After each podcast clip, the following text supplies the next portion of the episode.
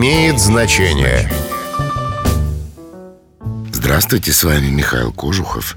И сегодня мы поговорим о том, как появилось выражение «с катертью дорога». Чище, глаже, ровнее хорошей холщовой и уж тем более камчатной, шелковой скатерти ничего на свете не могло быть. Дороги на Руси не отличались ни чистотой, ни гладкостью. Ездить по ним было истинным мучением. И лучшего пожелания, чем дороги ровной, как скатерть, хозяин не мог сделать уезжающему гостю.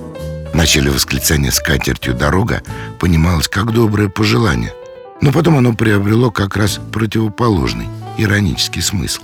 Теперь так говорят, желая показать, что уход или отъезд человека не причинит остающимся ни малейшего огорчения. С катертью дорога равносильно словам «Проваливай, без тебя обойдемся». С вами был Михаил Кожухов. До встречи. Имеет значение.